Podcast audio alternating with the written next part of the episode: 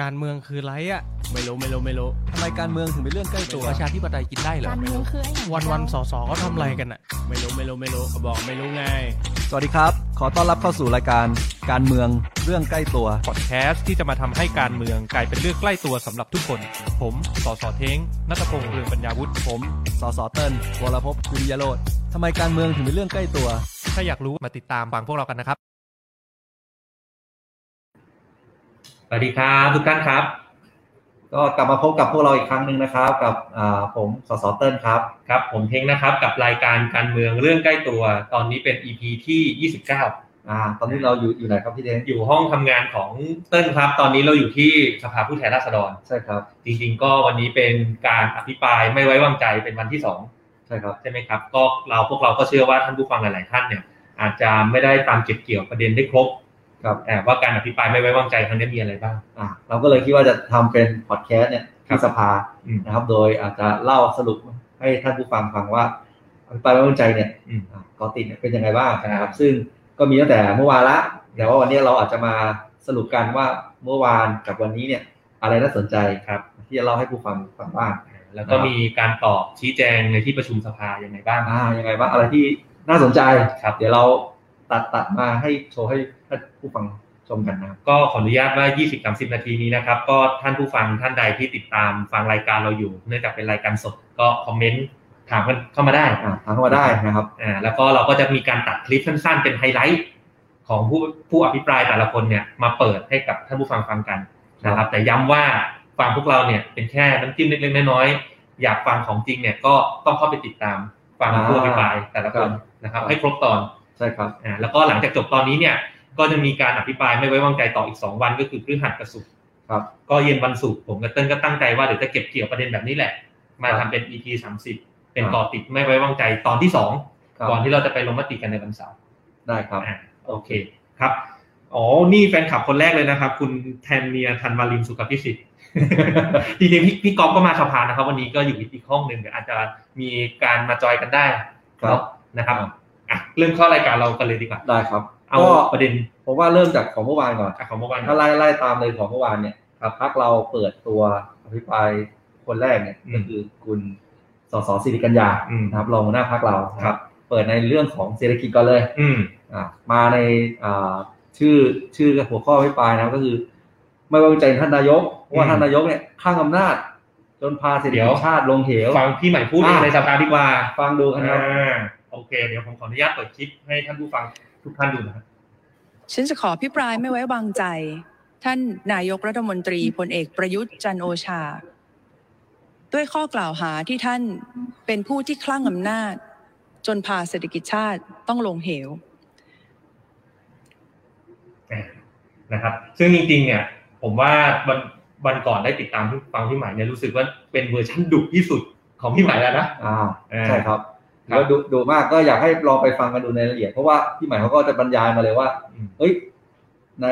รัฐบาลของพลเอกประยุทธ์เนี่ย อืม ในชาวะโควิดอย่างนี้เนี่ย อืม กลายเป็นว่าเป็นบริหารผิดพลาดก็ ครับ คืองบเอ่อหนึ่งล้านล้านที่กู้มาเพื่อแก้โควิด อืม ปรากฏว่าไม่ได้เอามาใช้เพื่อแก้โควิดแบบเป็นหลักเป็นการ อืม เตะปะลงกระจายลงพื้นที่ทั่วประเทศไปหมดโดยไม่มีเหตุผลใดๆรองรับว่า อืม สุดแล้วมันเนี่ยมันไปฟื้นฟู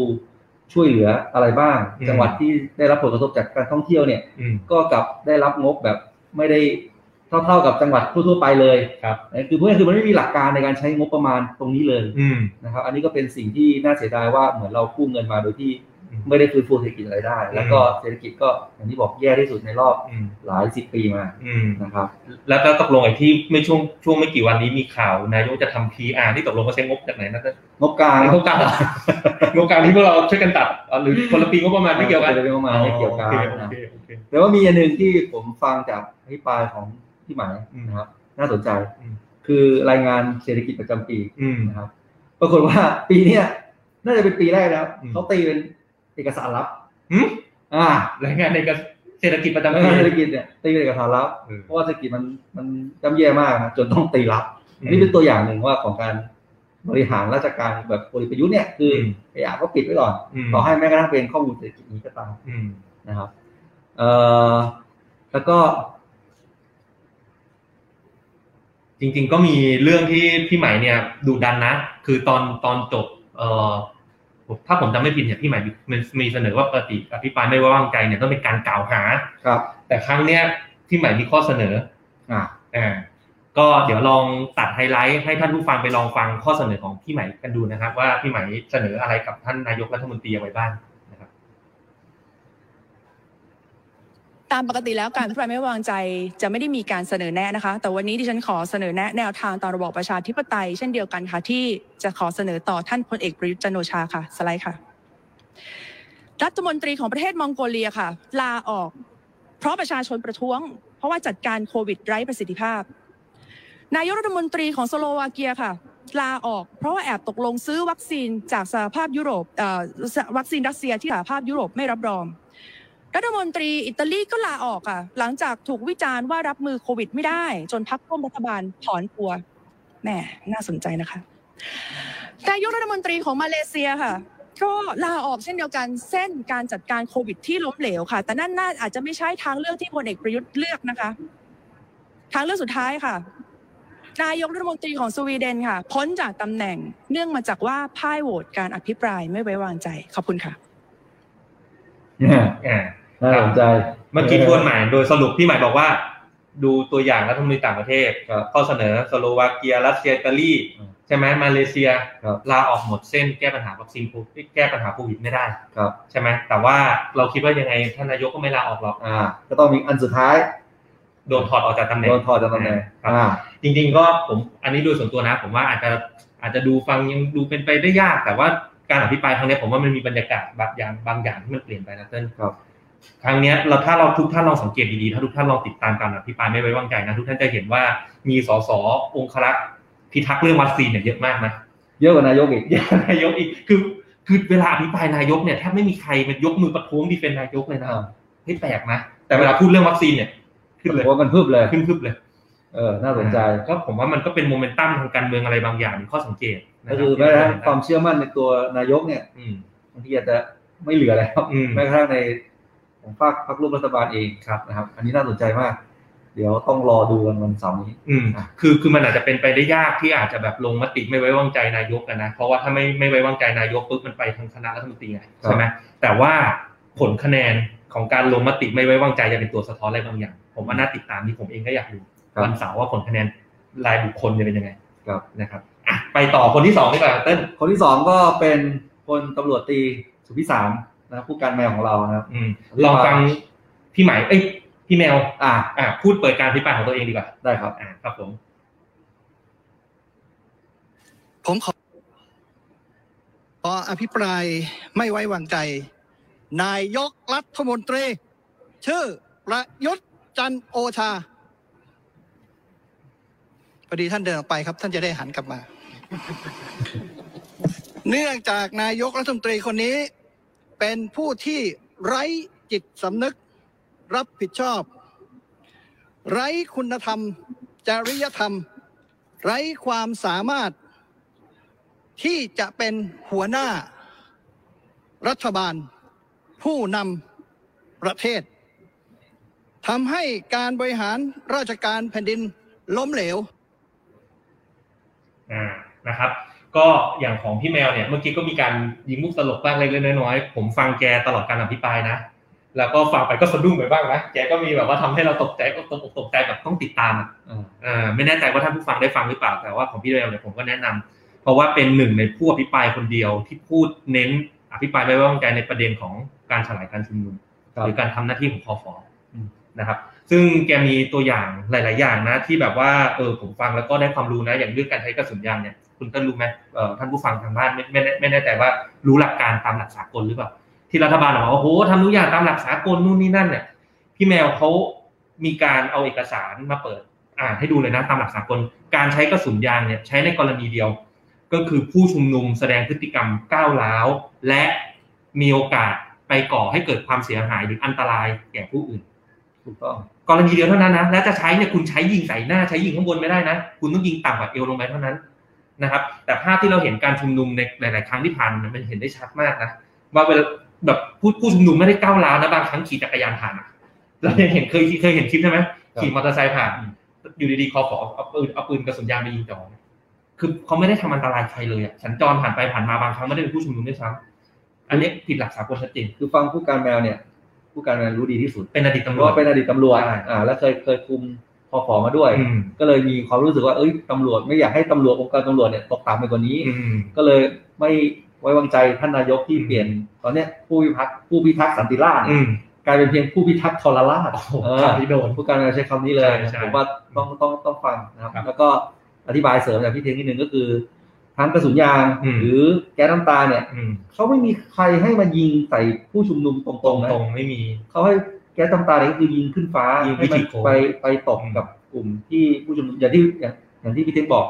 การจะยิงเหล่านี้ได้เนี่ย มันต้องมีหลักฐานว่าผู้ชุมนุมกำลังกระทำการอันตรายต่อชีวิต อืม ผู้อื่น อืม ต่อชีวิตหรือทรัพย์สินของผู้อื่น อืม แต่ในถ้าดูตามที่ชุมนุมที่ผ่านมา ไม่มี อืม ไม่มีคอปอกเขาถ้าไม่มีตำรวจมาเนี่ยเหตุการณ์สงบ อืม เหตุการณ์ไม่สงบมาเพราะตำรวจมา อ่า เออประเทศเนี้ยแปลกมาก กลายเป็นว่า เออ ตำรวจมายุยุ ตำรวจมาปุ๊บมีเหตุรุนแรงทันที อืม เพราะว่าตำรวจเนี่ยเป็นคนเอาปืนไปเอาปืนกระสุนยางเนี่ยไปไล่ยิงผู้ชุมนุม อืม มันก็เลย มันก็เลยเหมือนกับมีเหตุรุนแรงขึ้นทันที อืม นะครับ แล้วก็ยกตัวอย่างอย่างเคสเคสอย่างคุณอ่าไฮโซลูกนัด อืม อันนี้ก็ชัดเจนว่า อืม แก๊สน้ำตาเนี่ยไม่ได้ยิงขึ้นฟ้า อืม คือยิงเข้าหน้าเลย ใช่ตาบอด เออ นี่คือนี่คือสิ่งที่ผมว่ามัน มันคือสิ่งที่แย่มากของของรัฐบาลชุดนี้ ก็ เพราะว่า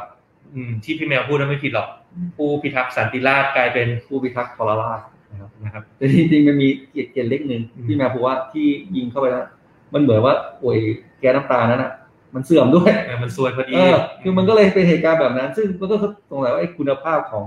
ของอุปกรณ์ที่ใช้อะ ข เป็ อน งอุ ยัง ป ไง กรณ์ที่ใช้เนี่ย ออ เออมันสะท้อนหลายๆหลายๆอย่างที่ที่เละมากของ ครับ องค์การตำรวจไทยตอนนี้ อืม นะครับ แล้วก็อีกอย่างหนึ่งที่ผมได้ความรู้จากเอ่อผู้การแมวนะครับ ติดตามการอภิปรายกันเนี่ยคือตามหลักสากลอีกข้อหนึ่งคือบอกว่าการใช้กำลังในการควบคุมฝูงฝูงชนเนี่ยจะต้องจากเบาไปหาหนักหนึ่งนะสองก็คือต้องไม่ใช้กำลังเกินกว่าเหตุคำว่าไม่เกินกำลังใช้กำลังไม่เกินกว่าเหตุเนี่ยที่แม่เขาบอกว่าปกติเนี่ยผู้ชุมนุมหนึ่งคนเนี่ยใช้เจ้าหน้าที่สามคน คุณก็ระงับเหตุมาได้แล้ว แต่เนี่ยภาพข่าวที่ออกมาแกเปิดโอ้โหภาพในสดๆในสภาให้พวกเราเห็นนะคือแบบหนึ่งคนเนี่ยโดนตำรวจล้อมเป็นสิบคนอ่ะแล้วบางทีเหมือนแบบโดนล้อมลุมกระทืบลุมตีด้วยซ้ำอ่ะอันนี้มันเป็นอะไรที่แสดงให้เห็นชัดว่า จ เฮ้ย ริงๆอันเนี้ยคืออาชญากรรม อืม มันไม่ใช่การควบ อาชญากรรมโดเอย อ รัฐ คุณเอาเจ้าหน้าที่รัฐไป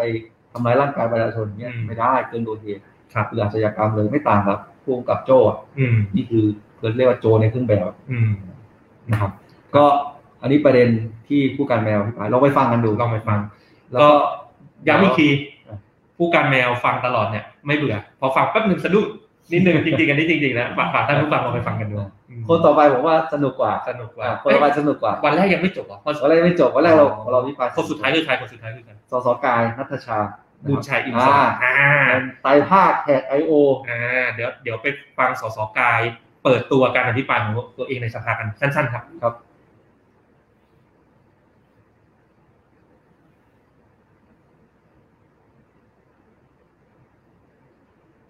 ในงานนี้ก็ได้ทำงานกันอย่างเป็นระบบ เพื่อให้หัวหน้าชุด หัวหน้าใหญ่ได้ดูแลอย่างดีที่สุด เพราะผออกอรมน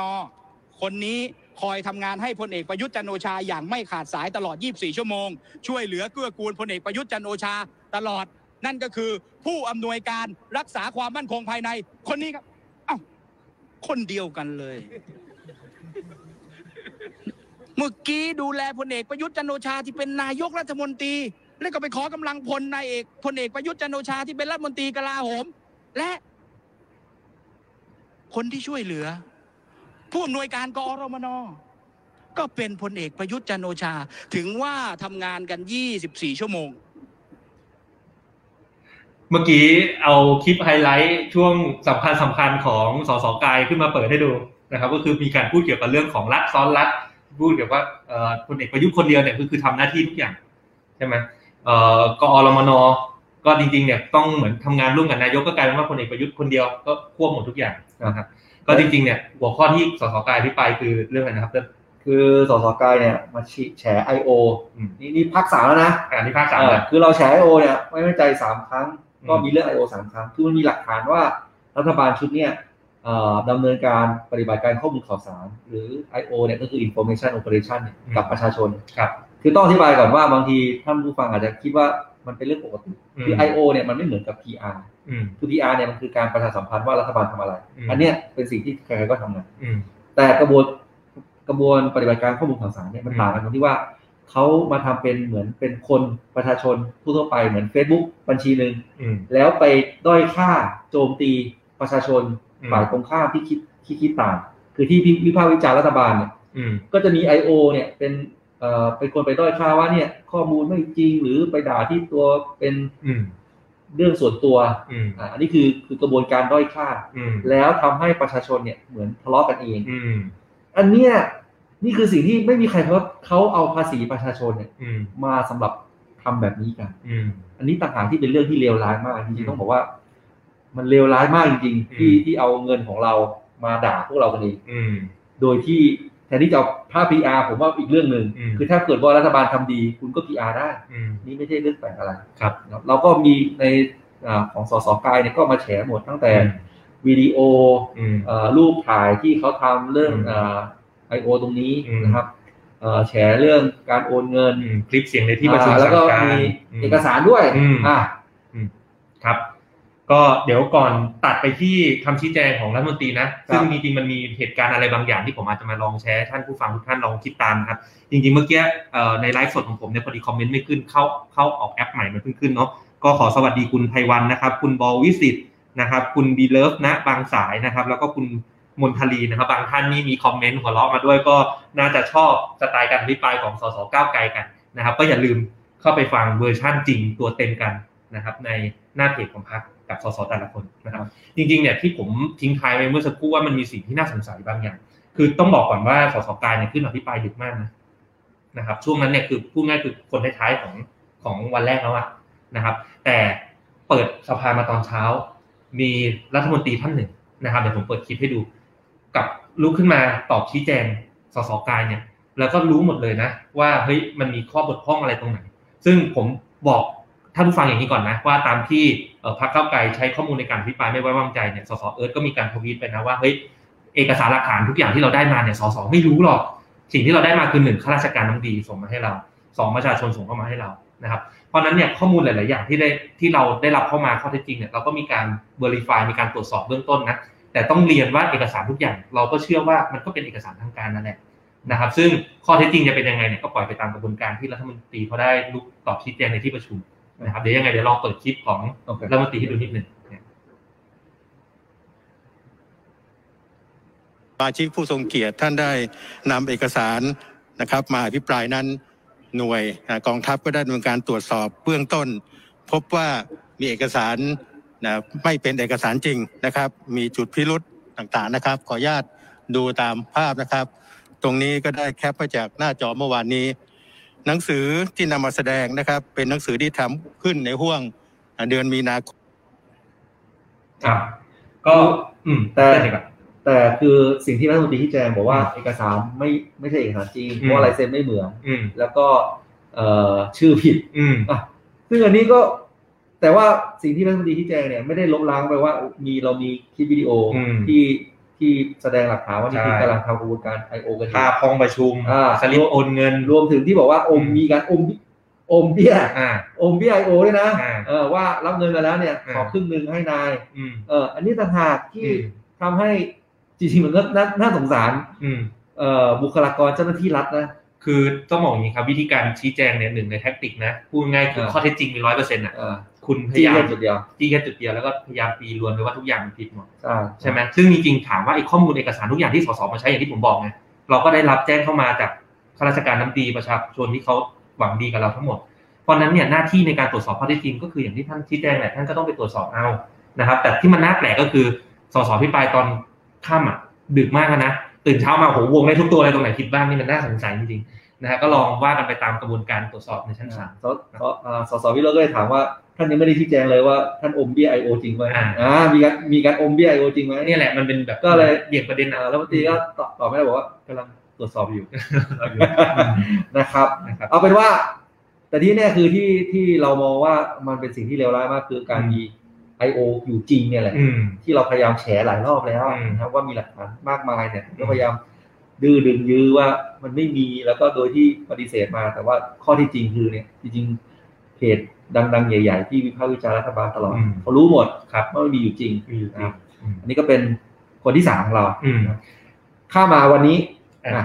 วันนี้ช่วงบ่ายเนี่ย เราจัดหนักสองคนติดกันครับนะครับ วางคิวติดกันเลยตั้งใจให้มาติด ตั้ง กัน ใจ เลย เลยอ่า อ่าคนแรกเนี่ยมาแบบว่ารอรอๆสไตล์อภิปรายวิชาการ อ่า ใช่ไหมพอจบข้อมูลเน้นๆ ไปต่อคนที่สองอ่านี่สไตล์ น้ำตาลอยอ่า ก็เริ่มเริ่มที่คุณวายโย อืม นะครับ ก็อภิปรายเรื่องวัคซีน รักซีน อ่า อืม คือสาระสำคัญเลยคืออภิปรายว่าทั้งท่านนายกแล้วก็รัฐมนตรีสาธารณสุขเนี่ย ครับ จัดซื้อซีโนแวคเพิ่ม อืม ทั้งนั้นที่รู้ว่าเป็นวัคซีนที่ไม่มีประสิทธิภาพ อืม ในการป้องกัน อืม เอ่อการติดเชื้อของเดลต้า อืม คือโควิดสายพันธุ์เดลต้าเนี่ย อืม ทั้งที่รู้ตรงนี้มีข้อมูลเชิงวิชาการออกมามากมายว่า อืม อัตราการป้องกันเนี่ยมันต่ำสำหรับเป็นสายพันธุ์เดลต้าเนี่ยตอนเนี้ยรีพอร์ตตามเปเปอร์เนี่ย อืม หรือตามรีเสิร์ชเนะครับเหลือเพียง 48% อืม แต่ว่าก็ยังตัดสินใจซื้อเมื่อวันที่ 16 สิงหาคม อืม อีก 10 10 กว่าล้านโดส อืม จำตัวเลขเป๊ะๆไม่ได้ เดี๋ยวเราไปฟังไฮไลท์ของ อ่ะ หมอวายโยกันนิดหนึ่ง ลองฟังก่อน อ่า First do no harm ครับท่านประธานครับศิริล่าสอนผมมาแบบนี้ efficacy หรือประสิทธิภาพเนี่ยอาจจะมาทีหลังนะครับ แต่อันดับแรกต้องปลอดภัยก่อน ข้อมูลเรื่องการปลอดภัยเนี่ยนะครับ เอาจริง ๆ จนบัดนนี้เนี่ยในเรื่องของสูตรการฉีดไข้เนี่ยก็ยังไม่มี ถัดไปครับ แล้วท่านนายกกับท่านรัฐมนตรีเนี่ยเอาสิ่งเหล่าเนี้ยไปออกเป็นนโยบายของรัฐ ใช้ข้อมูลจากสีสไลด์ ไปออกนโยบายรัฐ มีผลกระทบกับชีวิตของประชาชน 70 ล้านคนครับท่านประธานครับ ข้อมูลที่กลุ่มตัวอย่างหลักสิบสแตนดาร์ดเรจิเมนหลักสูตรการฉีดแบบปกติ เขาศึกษาคนเป็นหมื่นคนครับท่านประธานครับ นี่หลักสิบ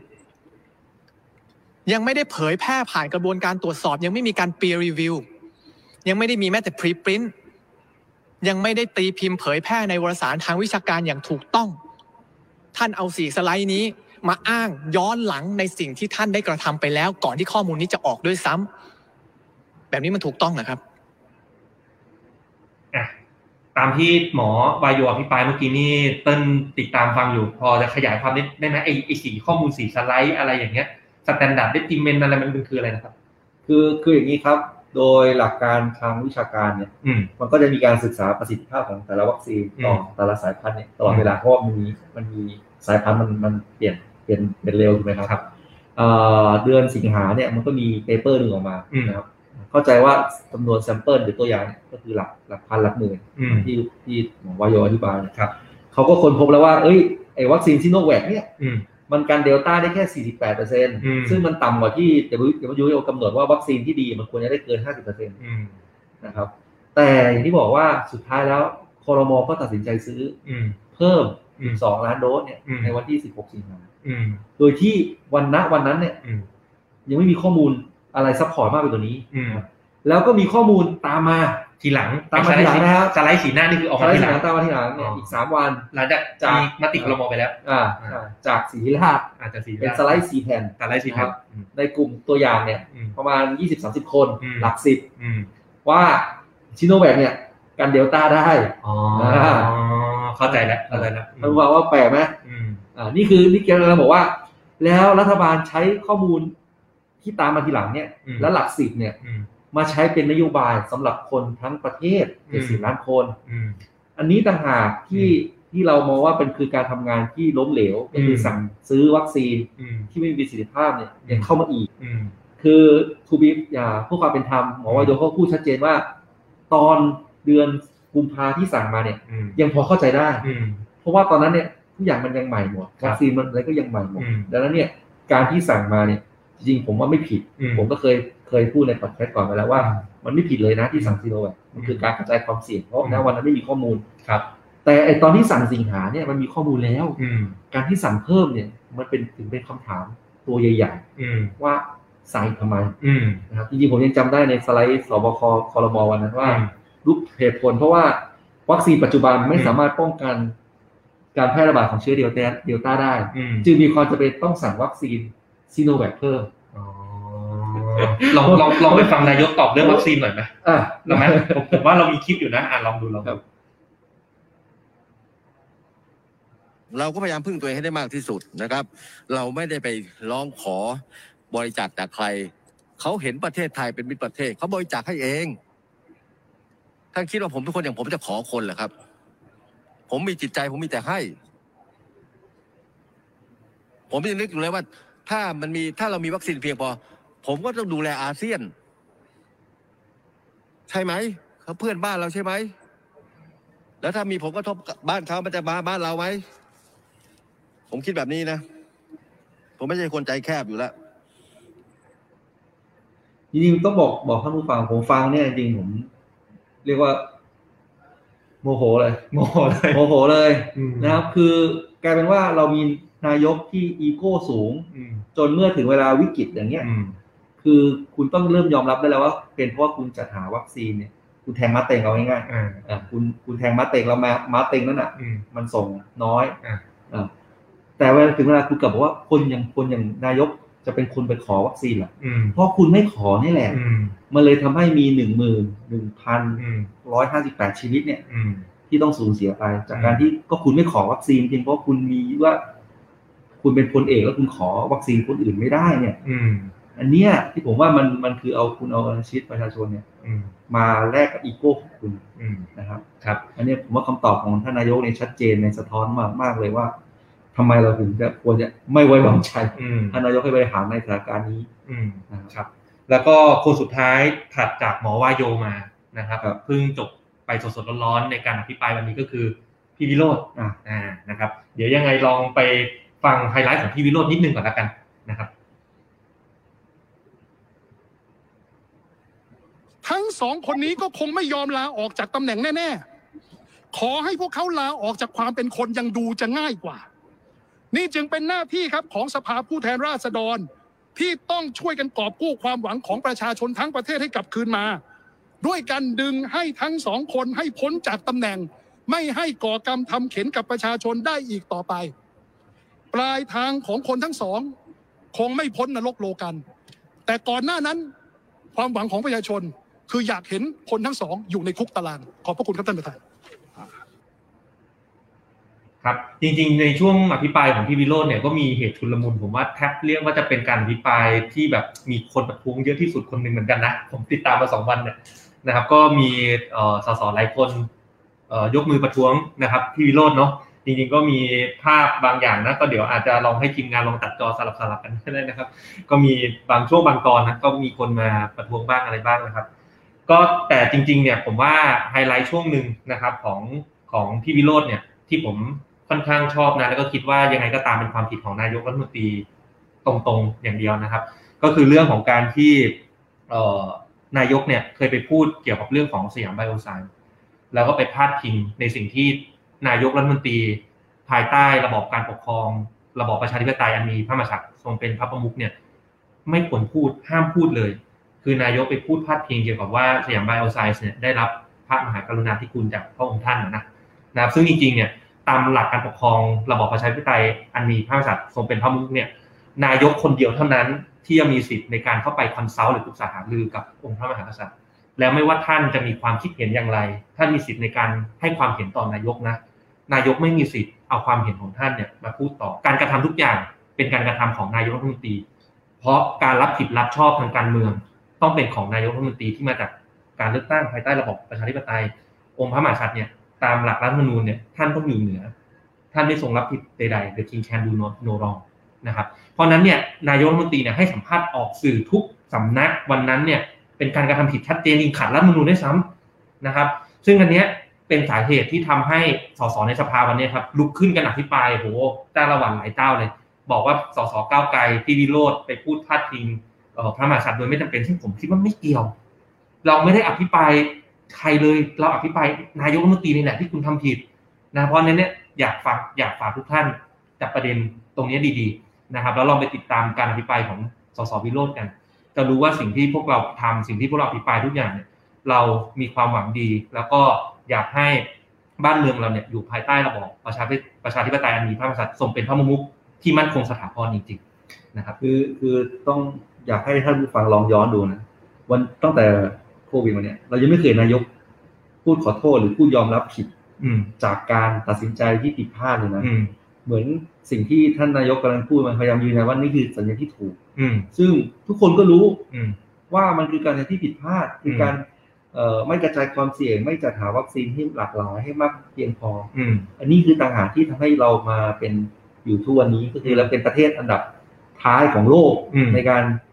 ที่จะมีเอ่อดัชนีในการวัดความฟื้นฟูจากโควิด อืม ตอนนี้อยู่ในระดับท้ายแล้วนะ อืม ของโลกเลยจากเดิมปีที่แล้วเนี่ย เรารับมือได้ดี ครับ นะครับ